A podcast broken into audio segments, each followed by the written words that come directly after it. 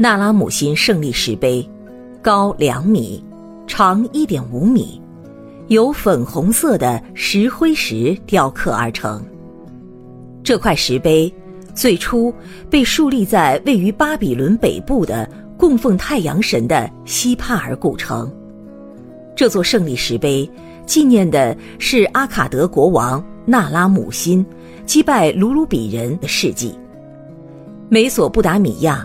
在公元前三千纪年晚期时，大部分地区都在阿卡德帝国的控制之下。阿卡德是今天伊拉克南部的一个城市，但具体地点在哪里，并无考古学证据支持。那拉姆辛胜利石碑上刻有两处铭文，一处是以那拉姆辛的名义刻的，另一处提到了某位埃兰国王的名字。这位国王在公元前一一五七年占领了西帕尔，并将这座石碑当作战利品带回了伊朗西南的苏萨。石碑就是在那里发现的。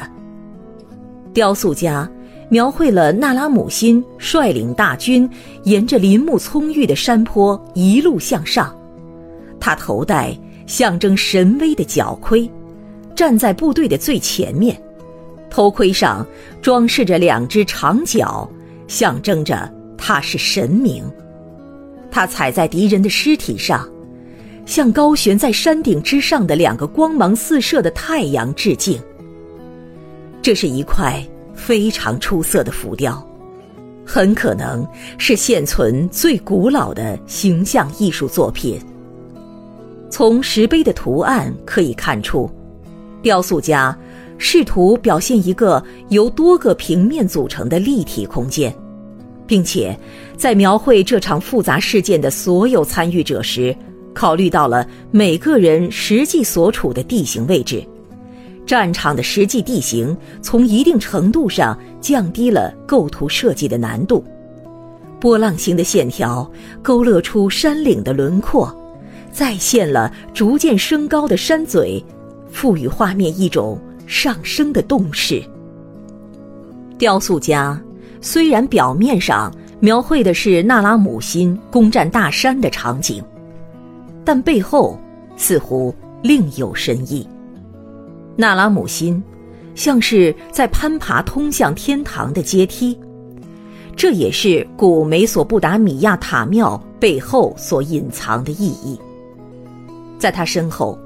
大军以整齐的纵队向山上进发，显示了国王大军的纪律性与组织性。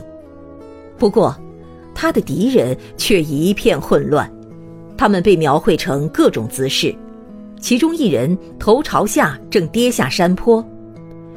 在很多细节上，雕塑家都遵循了较早的传统手法，特别是以复合视图刻画国王与国王的士兵。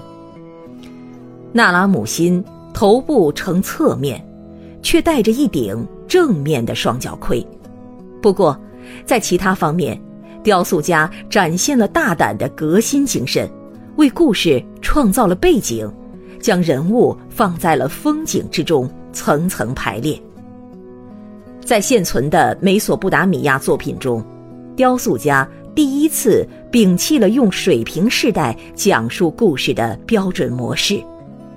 一千年来，这种构图公式曾被奉为规则。